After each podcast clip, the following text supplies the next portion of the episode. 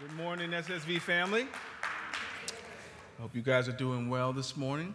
Like Mandy said, my name is Gino Allison. I'm one of the pastors here, and I want to welcome you all to the South Suburban Vineyard Church. Special welcome to anybody who's visiting with us for the very first time. See some new faces in the house today. I also want to welcome our online audience. So glad to have you worshiping with us online. On this particular Sunday morning, it's like that most Sunday mornings, but on this particular Sunday mornings, it's really good to be in the house of the Lord. Amen? My heart resonates with the psalmist who says, I was glad when they said to me, let's go into the house of the Lord. Let's worship God on his day, in his house, in the company of his people. On a week like we've had this week, where there are literal wars and many more rumors of wars, where there is global death and destruction, crime and murders, all kinds of abuse and corruption, there's no place I'd rather be on a Sunday morning than in the house of the Lord. And so I know you had options this morning. You could have stayed in bed. You could have gone to any of the dozens of churches that you passed by to get here, but you're here with us this morning. And so I challenge you on this Sunday morning to lean in. I have the privilege of continuing a teaching series that we started a few weeks ago, a series that we're simply calling Seasons of the Soul. And we've been talking about how life and faith teach us that we will inevitably experience the changing seasons of life. Isn't that right? The scriptures teach us to expect, and not just to expect, but to explore, not just to expect and explore, but to appreciate the changing seasons of life. The trick, though, is learning how to thrive and not just survive in the various seasons of life. We're talking about how to thrive in the changing seasons of life and not just how to hang on and just barely make it. This is a helpful discourse because, as we've said week after week, some of us only know how to do well when life is even, right? If we are too wildly successful, we're going to lose our minds. If we get too far into the depths, into the darkness, into the valleys, we'll lose our minds. And some of us are only skilled at managing a life that is even and relatively uneventful. And that would be fine if life were even and relatively uneventful, but life simply doesn't come in that color. But we all want to get to a place where we are inwardly stabilized with deep and abiding faith, regardless of what's happening on the outside. And we began this series with a challenge from Jesus, and that challenge was simple. Jesus says, build your house on the solid rock. He gave us two choices. You can build the life, the house of your life, on shifting sand that'll move on you, or you can build the house of your life on the solid rock. Jesus gives us the answer. He says, build your house on the solid rock. And by solid rock, he means to build your life on him, his life, his truth, his strength, the power of the Spirit, his standards and principles that he's given us to govern our life. Life in the kingdom, Jesus says, build your house on that. That alone is a firm foundation. All other ground is what? It's sinking. It's sinking sand. All other ground will move under your feet. All other grounds won't stand up in the day of high winds. And so Jesus says, build your house on me if you want to make it. The goal of this series is to examine what it might look like to stand on the solid rock during the different seasons of the soul. Last week, we tackled how to navigate seasons of disappointment.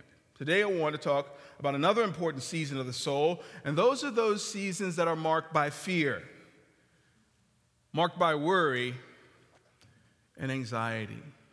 I'm just curious this morning, has anybody in here ever been afraid? Show of hands, you ever been afraid? Anybody online, you ever been afraid? Go ahead, let us know in the comments. Anybody in here ever worried about something? So far, so bad. Anybody in here ever been anxious? You say, have I been anxious? I'm anxious right now. I'm anxious that you're talking about anxiousness. Fear, thought. Here's what I know. We all deal with fear on some level. We all deal with fear on someone. To put it differently, this applies to everyone to varying degrees. We will all deal with moments of fear, worry, and anxiety. Some of us will deal with seasons of fear, worry, and anxiety. And while others of us are unfortunate enough to have fear, worry, and anxiety become a way of life for us. A way of itself around you. In some ways, it can be debilitating or unreasonable. Fear or anxiety is caused by something that is reasonable, as real to us as the nose on our face. Whether it's actual or made up, whether something's actually threatening you, whether something's actual, like material in front of you, or there's some real looming danger, or it's all in your mind, it doesn't matter. It's as real to us as the nose is on our face. And while there are healthy doses of fear that are designed, given to us by God, like these impulses to keep us healthy and safe, much of what we deal with is not healthy. Much of what we deal with is not beneficial to us in any way. And in a room this size, and those of you watching online, there's got to be somebody who's dealing with crippling phobias or emotional disorders. This is a real challenge. And Scripture has a lot to say about fear and worry, in case you haven't looked. The Scriptures are full of it. In fact, there are said to be something like 500 mentions of fear in Scripture. The command, fear not, is said to be in the Scriptures at least 365 times. That is once for every day of the week. So you can structure your quiet times so that you're encountering a different text on fear each and every day. The Scriptures are full of it. Fear not, don't fear. One of the more common ones is Philippians chapter 4, verse 6 through 7. Don't worry about anything. Instead, pray about everything. Tell God what you need and thank Him for all He has done. Then you will experience God's peace, which exceeds anything we can understand. His peace will guard your hearts and minds as you live through Christ Jesus. Many of us have engaged with this text. Can I tell you a secret, though? I have issues with this text. Now, don't get me wrong. Sometimes I find this text really, really comforting.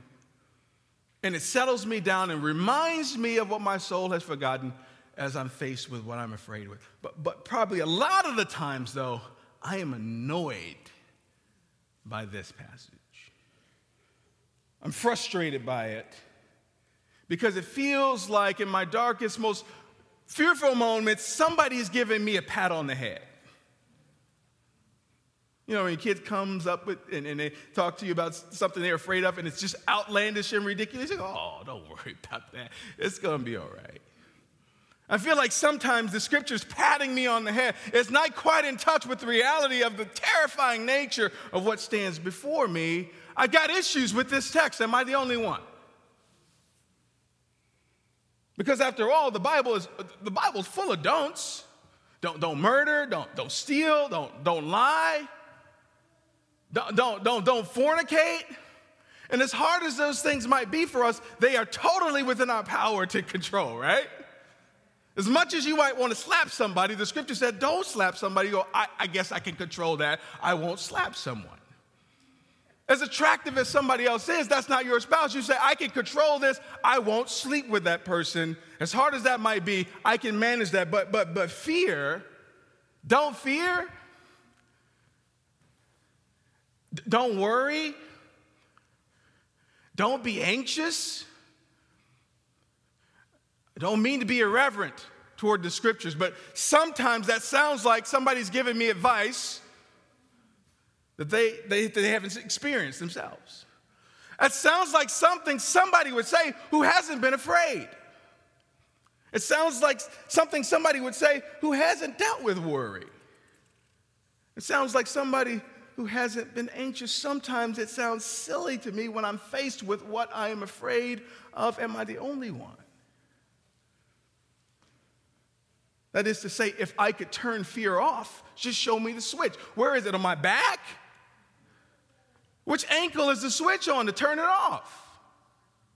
Fear to me seems like a physiological, emotional response to some external stimulus that is frightening me. If I could turn it off, Lord, I would turn it off.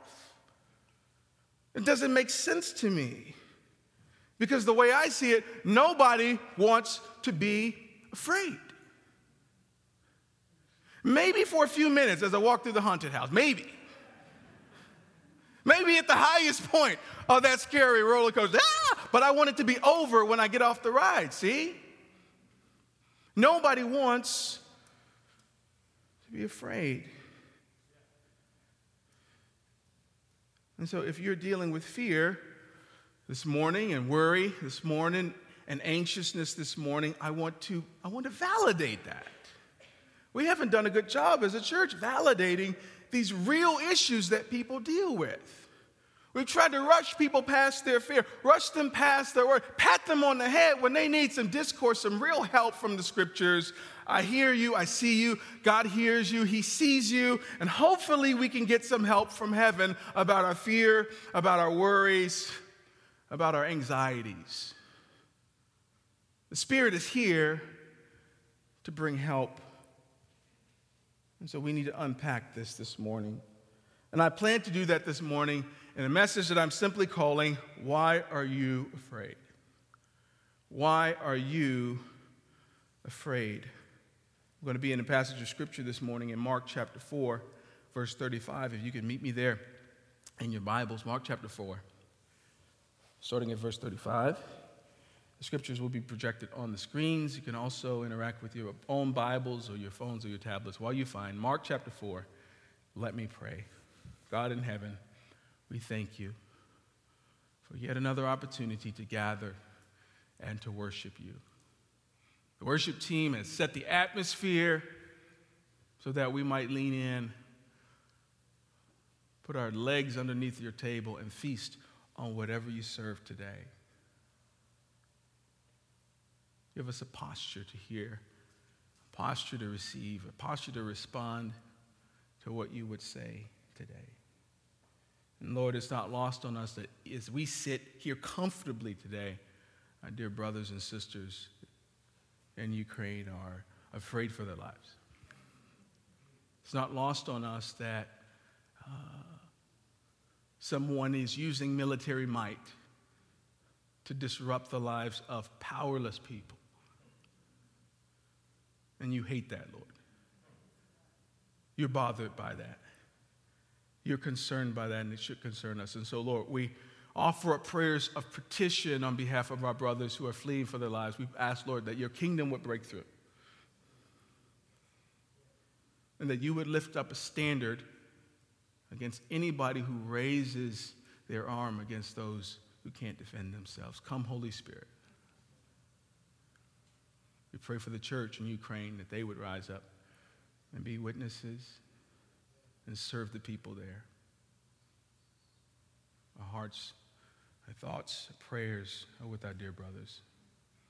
And Father, as we engage your word today, we ask that you would surround us, that you would put power on these words that you've given me to speak. Move me, the preacher, out of the way, so that your truth and your light might shine through. We ask all these things in Jesus' mighty name, and all God's people said, amen. Mark chapter 4, I'm going to start at verse 35. It reads as follows. As evening came, Jesus said to his disciples, let's cross to the other side of the lake. So they took Jesus in the boat and started out, leaving the crowds behind, although other boats followed. But soon a fierce storm came up. High waves were breaking into the boat, and it began to fill with water. Jesus was sleeping at the back of the boat with his head on a cushion. The disciples woke him up shouting, "Teacher, don't you care that we're going to drown?" When Jesus woke up, he rebuked the wind and said to the waves, "Silence, be still." And suddenly the wind stopped, and there was a great calm. Then he asked them, "Why are you afraid? Do you still have no faith?" The disciples were absolutely terrified. "Who is this man?" they asked each other. "Even the winds and waves obey him." It's a short text, but it's a powerful one. And if you've been around church any length of time, you might have engaged on multiple occasions with this text because it's a familiar story. It's contained in 3 of the 4 Gospels, the first 4 books of the New Testament. And I like Mark's telling of the story because it provides some helpful details that the others leave out. Jesus says, let's cross to the other side of the lake. They get in a boat to start out. But soon as they're in the boat, a fierce storm comes. Waves are breaking into the boat. It's beginning to fill with water. Now, you can use your mind's eye, if you will, to recreate this distressing scene. And some of you kind of feel your anxiety levels rising up because you don't really mess with water like that, right? It's all you can do to just take a bath. But to get into a boat and cast out in an unpredictable body of water, some of you say, thanks, but no thanks, right? And so we've been discussing in this series the figurative storms of life, and here these cats are in an actual life-threatening storm, and they are losing their minds. They are absolutely losing their minds, and I don't really blame them, do you? But this passage is really important, especially given the subject matter, because this text can teach us a lot about ourselves. Hopefully this passage can teach us a lot about Jesus, and hopefully this passage can teach us a thing or two about fear. I want to highlight 3 observations from this text, and hopefully it can help us deal with this subject of fear, anxiety, and worry. The first thing I see in this text is that Jesus isn't concerned about the storm. It's really, really important. There's a little asterisk there that I'll get to a little bit later. Jesus isn't concerned about the storm. To put it a different way, Jesus is, in a word, unbothered. Mark sets the stage for this crazy storm, but Jesus was not concerned. How do we know that Jesus was not concerned? Verse 38 puts it very plainly. Jesus was sleeping. I don't know about you, but I don't sleep when I'm scared. I don't sleep well when I'm anxious. I don't sleep well when I'm consumed with worry, when I feel like my life is being threatened. I do not sleep. And yet, Jesus was asleep in the back of the boat with his head on a cushion. Jesus is knocked out, snuggled up with a pillow. Where did he get the pillow? I don't know. But Jesus is out cold. His disciples are they're trying to make sense of all this. They're looking at the storm. They're looking at Jesus. They're looking at the storm, and they're looking at Jesus, and they've only reached a conclusion. They've reached 2 conclusions. One, we're about to die. But the other conclusion they reach is that Jesus doesn't care about us. Jesus doesn't care what's going on because I'm looking at the storm, and I'm looking at my Savior, and the brother is asleep. Those are 2 conclusions that they reached in the chaos of it all. Jesus is sleeping through this storm. Now, I told you Jesus isn't concerned about the storm, but he is concerned about his guys. And they make the mistake that since Jesus isn't concerned about the storm, he must not be concerned. He must not be concerned about us. But what they don't know is that what Jesus knows is that this storm ain't going to take him out. In other words, Jesus looks at the storm and says, this doesn't rise to the level of something that I would be worried about. This doesn't rise to the level of something that would disturb my sleep. He says, I'm not concerned about this storm. And this is really, really helpful because I'm learning to only be concerned about the things that God is concerned about. I remember as a little boy, I learned to take note of what my father got anxious about. That is to say, if he didn't get anxious, then I think we were all right. I look out and somebody's causing a fuss, and I started to panic. I look at my dad. He's cool. He's got one hand in his pocket. Coca-Cola in the other hand. Oh, we're cool then. We went to the store one time, and somebody got sideways with my dad and started threatening him. We got in the car. We used to have, you know, the club, that anti-theft device? You know, if it's unlocked, it breaks into two pieces. We got in the car. He locked the doors. He broke the club in half, and he gave me one part of it. I got anxious then because I thought. But as long as he was cool, I was cool. And I'm learning, rather than keeping my eyes on the storm, I'm learning to ask myself, is this something that, like, Jesus would be concerned about? Now, I know that sounds like preacher talk, but it's really the way we end up managing fear and anxiety and worry. This storm did not rise to the level of what would get Jesus worked up, much less woke up. Waves are lapping into the boat. And I don't want to take any liberties with the text, but Jesus is probably wet at this point. And yet, our first observation is that he is categorically unbothered.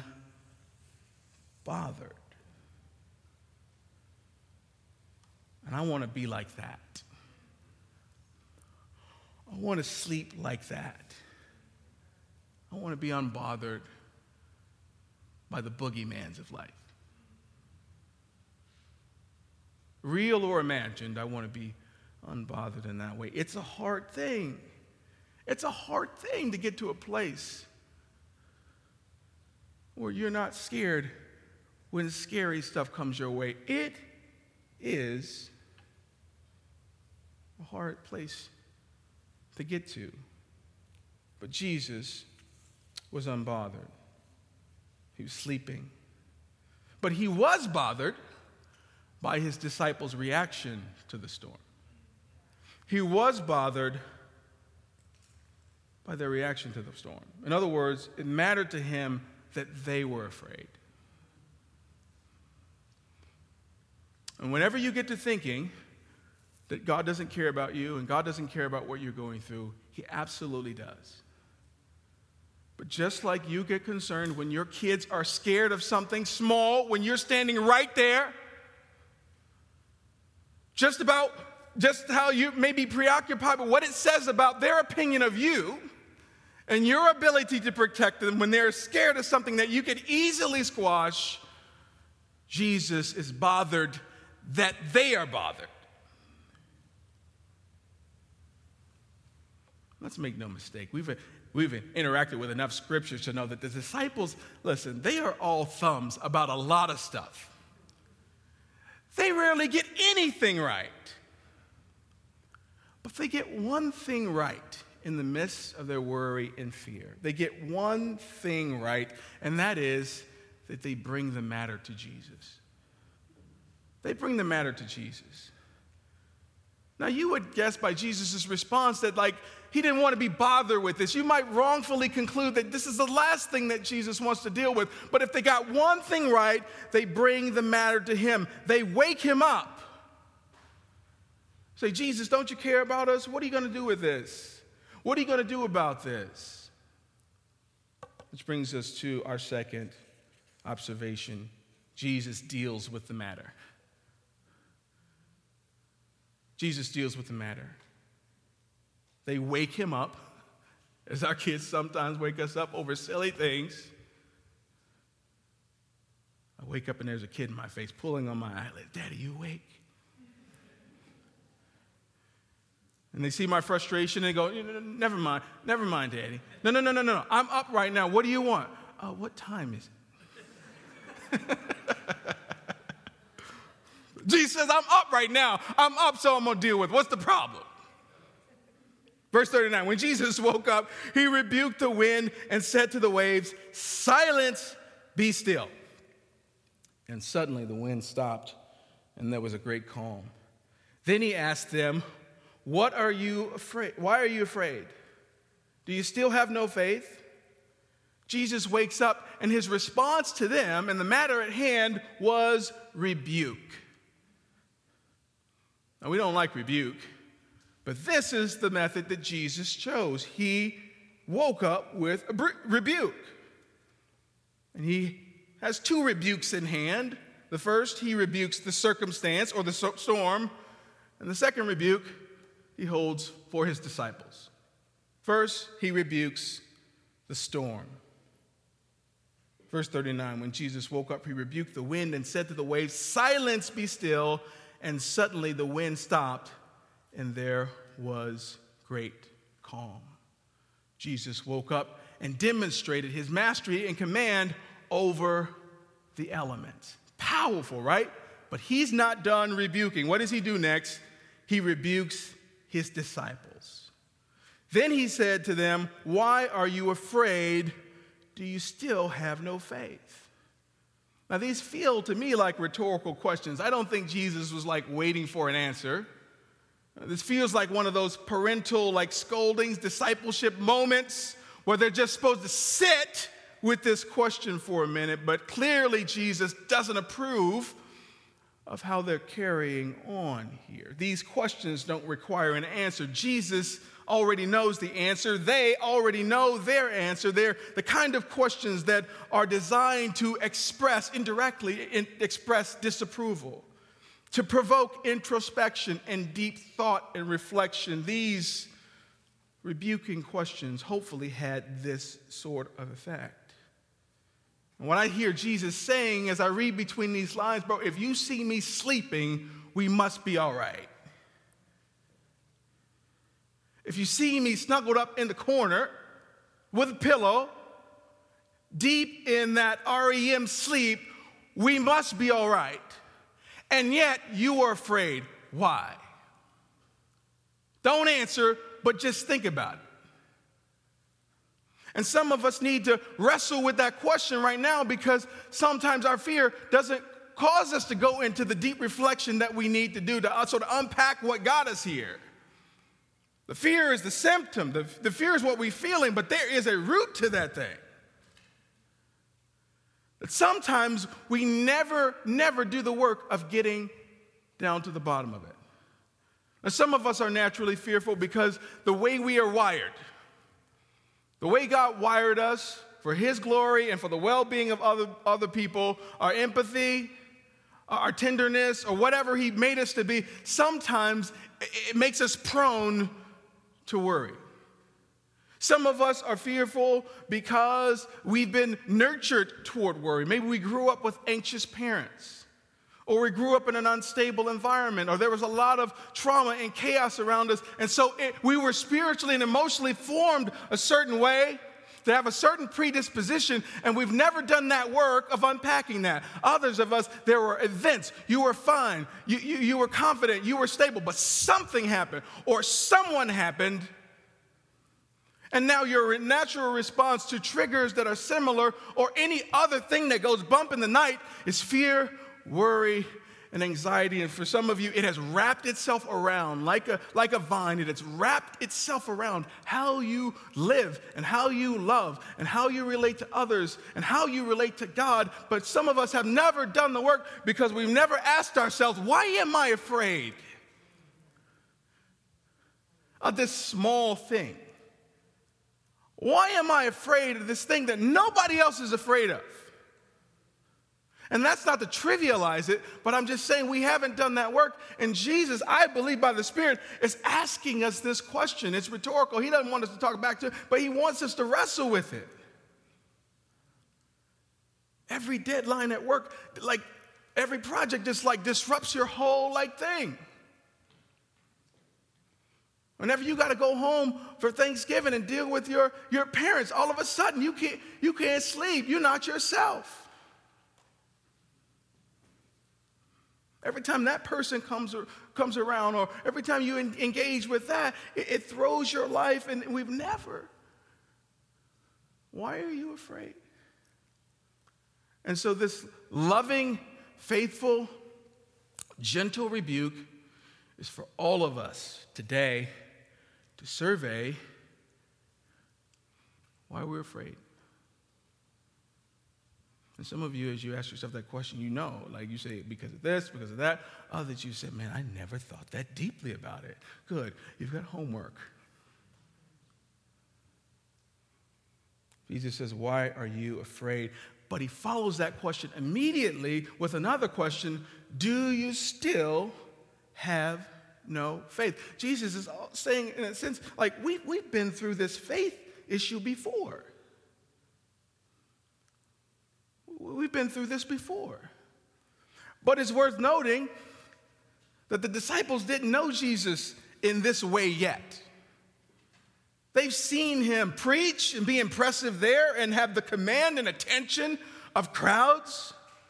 They've seen him heal diseases. And so maybe they had faith for the word going forth powerfully and Jesus having all this swag to command crowds. And they may have even had faith now to see Jesus heal. But they hadn't been in this situation yet where the elements were pressing in. I say that because some of us are new to fear. Because the thing that's in front of you, you haven't seen before. And because you haven't seen it before, you haven't seen God move yet. And so there's a faith issue. But to your credit, you haven't seen God move in this way just yet. And so Jesus is asking us, why are you afraid? Why don't you have faith that I can help you with this? He's not being mean. He's giving us some Jesus therapy, though. He's not being rude or dismissive.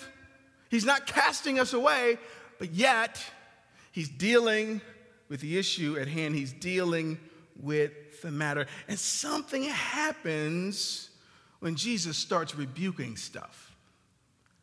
Something happens when Jesus commands the elements and they listen. Something happens when Jesus asks these pointed rhetorical questions to decide. A shift occurs. That's our third thing I see. A shift occurs. And this shift causes the disciples, and hopefully it causes us to gain what we need most whenever we are tripping, and that is what? Perspective. The shift happened last week when the psalmist gained some perspective after he went to worship, after he went into the sanctuary. He began to see that which he couldn't see before. Something about an interaction, a powerful encounter with Jesus caused him to see things differently. And that's what they gain. And over we will discover that perspective is going to make the difference in how we walk through the various episodes, the trials, and the seasons of life. Whether it's success, whether it's disappointment, but perspective especially is necessary if we are ever to overcome fear. Heaven's vantage, heaven's perspective. This is an interesting observation, one that should not be overlooked. Jesus is sleeping. He's unbothered by the storm. He's awakened by his panicked disciples. He rebukes the storm, and then he rebukes them. And this is the best thing that could ever happen to them. It's the best thing that could ever happen to us, because notice their reaction. The disciples, verse 41, were absolutely terrified. Wait, they're scared again? This passage is in 5 verses long, and it's twice that we discovered that they are terrified, beside themselves with fear. But the fear is different this time. They were terrified. Who is this man, they ask, that even the wind and waves obey him? They're scared yet again. They are terrified yet again. But at first, it starts out that they're afraid of the storm. Something happens, and now they're afraid of Jesus. But it's not the boogeyman fear, though. It's like that reverent fear. It's like the good terror. Like it's still kind of scary. It's still kind of disheveling. But it's like, it's the good kind. Reverent fear, awe and wonder.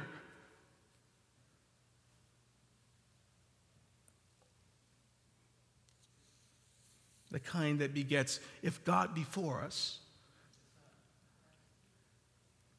what can come against us? The kind that begets, even if this thing takes me out, nothing can separate me from his love. This is that awe and wonder, right? They see him in a new light. This is forever with them. Do you think they will ever stop telling this story? And Jesus spoke to the winds and the waves that were lapping into the boat, and they ceased.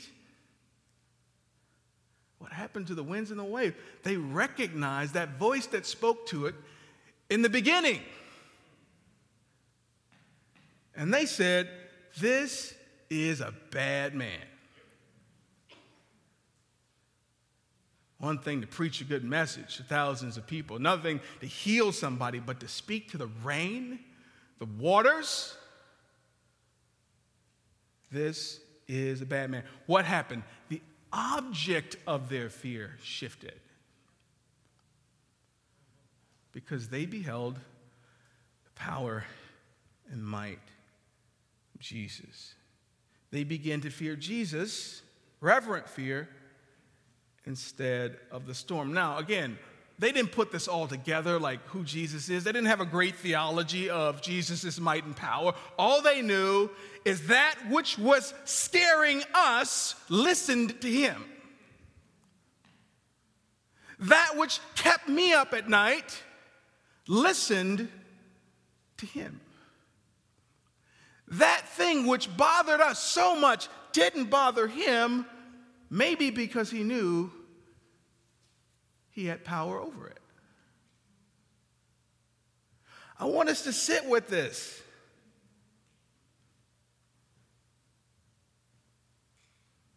Because Jesus did not calm the storm to save their lives.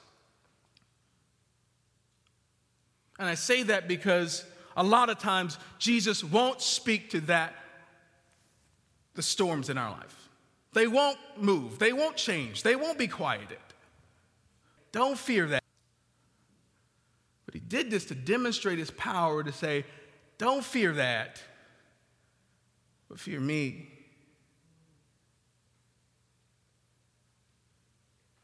How does this sit with you today? What is your storm? What are you afraid of? What keeps you up at night? What has you panicked? Why have you not been yourself for a while? What little trapdoor of fear and worry can the enemy climb in whenever he wants to disrupt your life? Jesus said, "Why are you afraid?" He's not trivializing our fear. That's a real question. Say, "Preacher, that's a cool story and everything, but how do we walk this out?"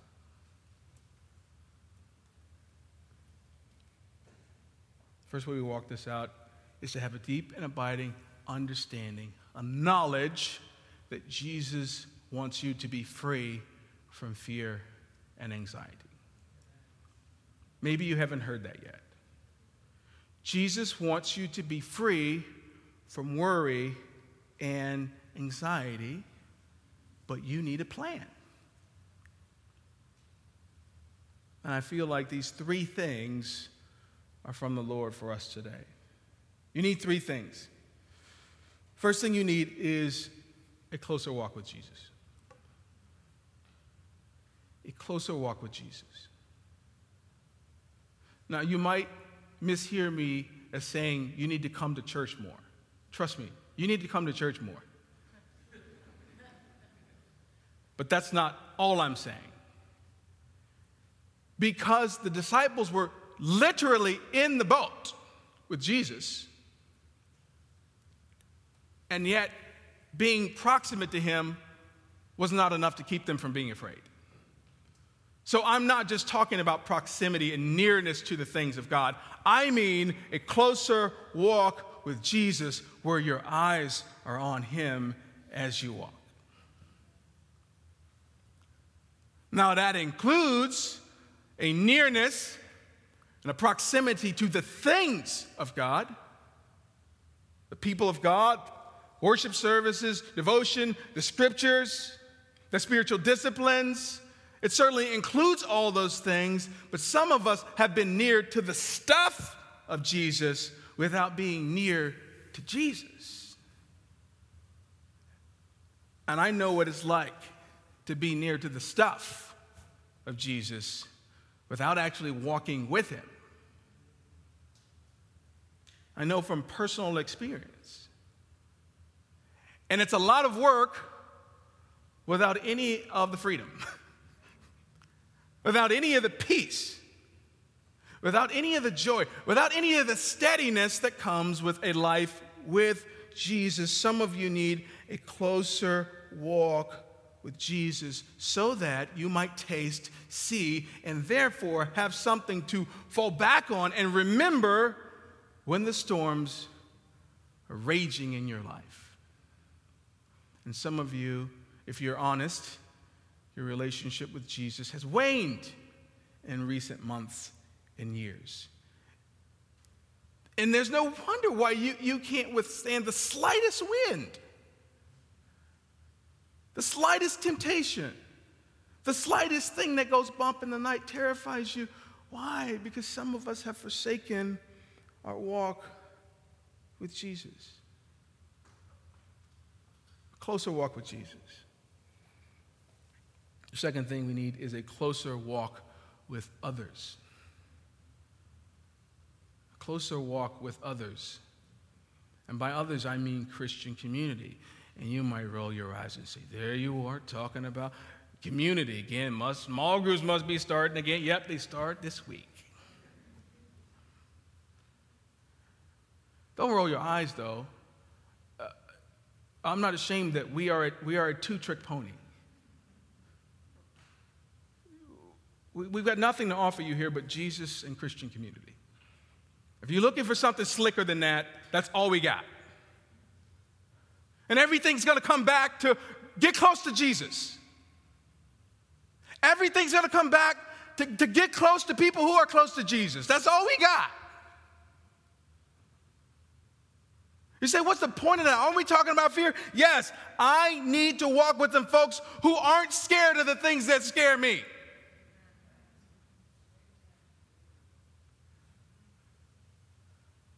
You better hear this, preacher. I need to walk with somebody who's not afraid of that which frightens me. I need to walk with some folks who used to be afraid of what frightens me, who've had some measure of freedom in their life they've overcome. I need them to tell me their story as many times as I need to hear it. I need to walk with some folks who are full of faith when mine is gone.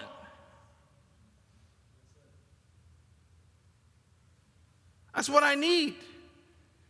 I need to walk with some folks who can point me to truth about who Jesus is and who I am when the lie is what I've believed. And you can't get that at home. You can't get that on your couch. I need some folks to carry me to Jesus if I'm too scared to walk on my own. I need some folks who will sit with me in the dark.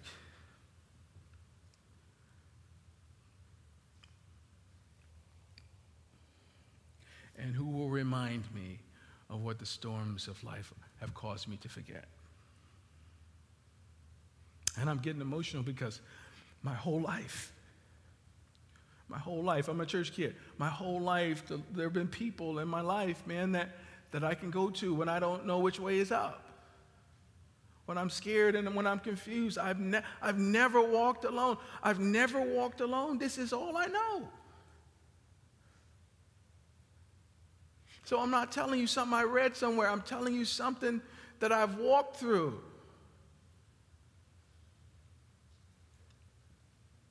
And if you would be honest with yourself, the whole Lone Ranger Christian thing, that's not working for you. You got any zest in your faith walking alone? Any swagger, like any confidence in Jesus doing the Lone Ranger thing? How's that going for you? God gives us Jesus, and he gives us each other so that we don't have to walk through this alone. Worship team, you can come up as I give you the third and final thing. You need freedom to explore and pursue the various means of healing and fear management. You need freedom to explore and pursue the various means of healing and fear management. Pray for healing and breakthrough. We're going to do that every time. You can come up every Sunday. We'll pray for you every Sunday. And you might get a breakthrough that way. But the scripture tells us that every good and perfect gift comes from God. That the earth is the Lord and everything in it, including doctors, including counselors, including therapists, including medication if you should need it. I know there's a stigma on that stuff, especially in the church. But just can we do away with that silliness? If you broke your arm, would you go to the doctor? If you fell off a ladder, would you get some professional help? Maybe you need to hear it from somebody you trust. It's okay to see a counselor. It's okay to see a therapist.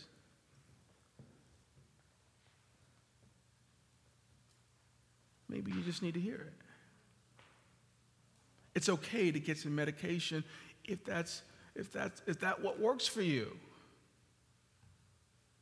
God and all of his creation and ingenuity and creativity, like, he can work through that stuff.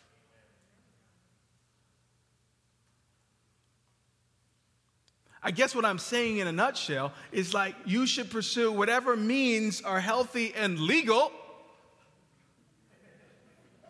Somebody say legal.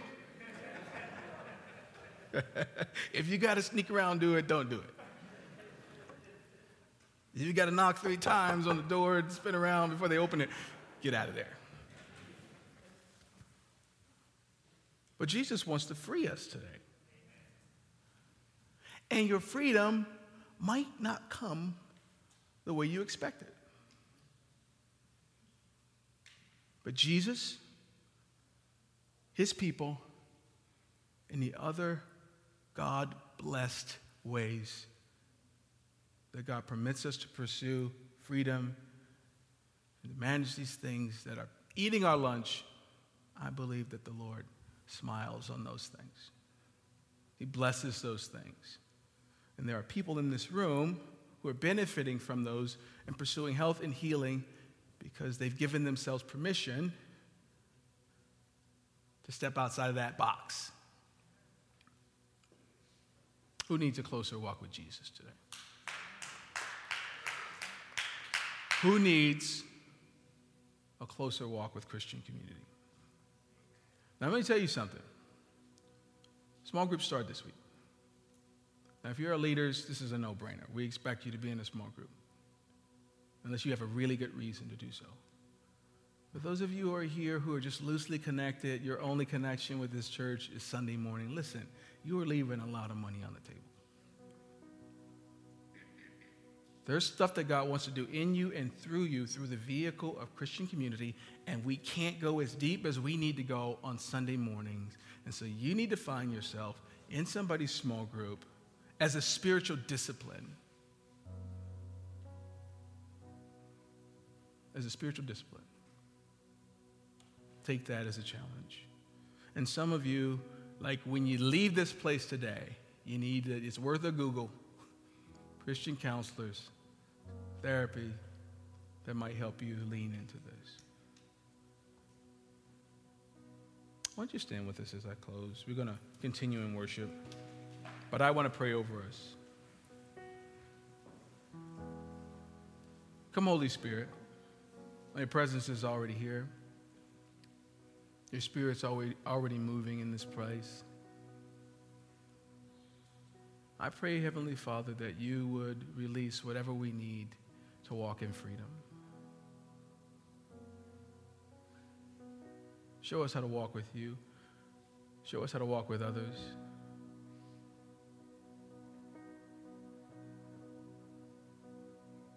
Free us from the bondage of our fear and worry and anxiety.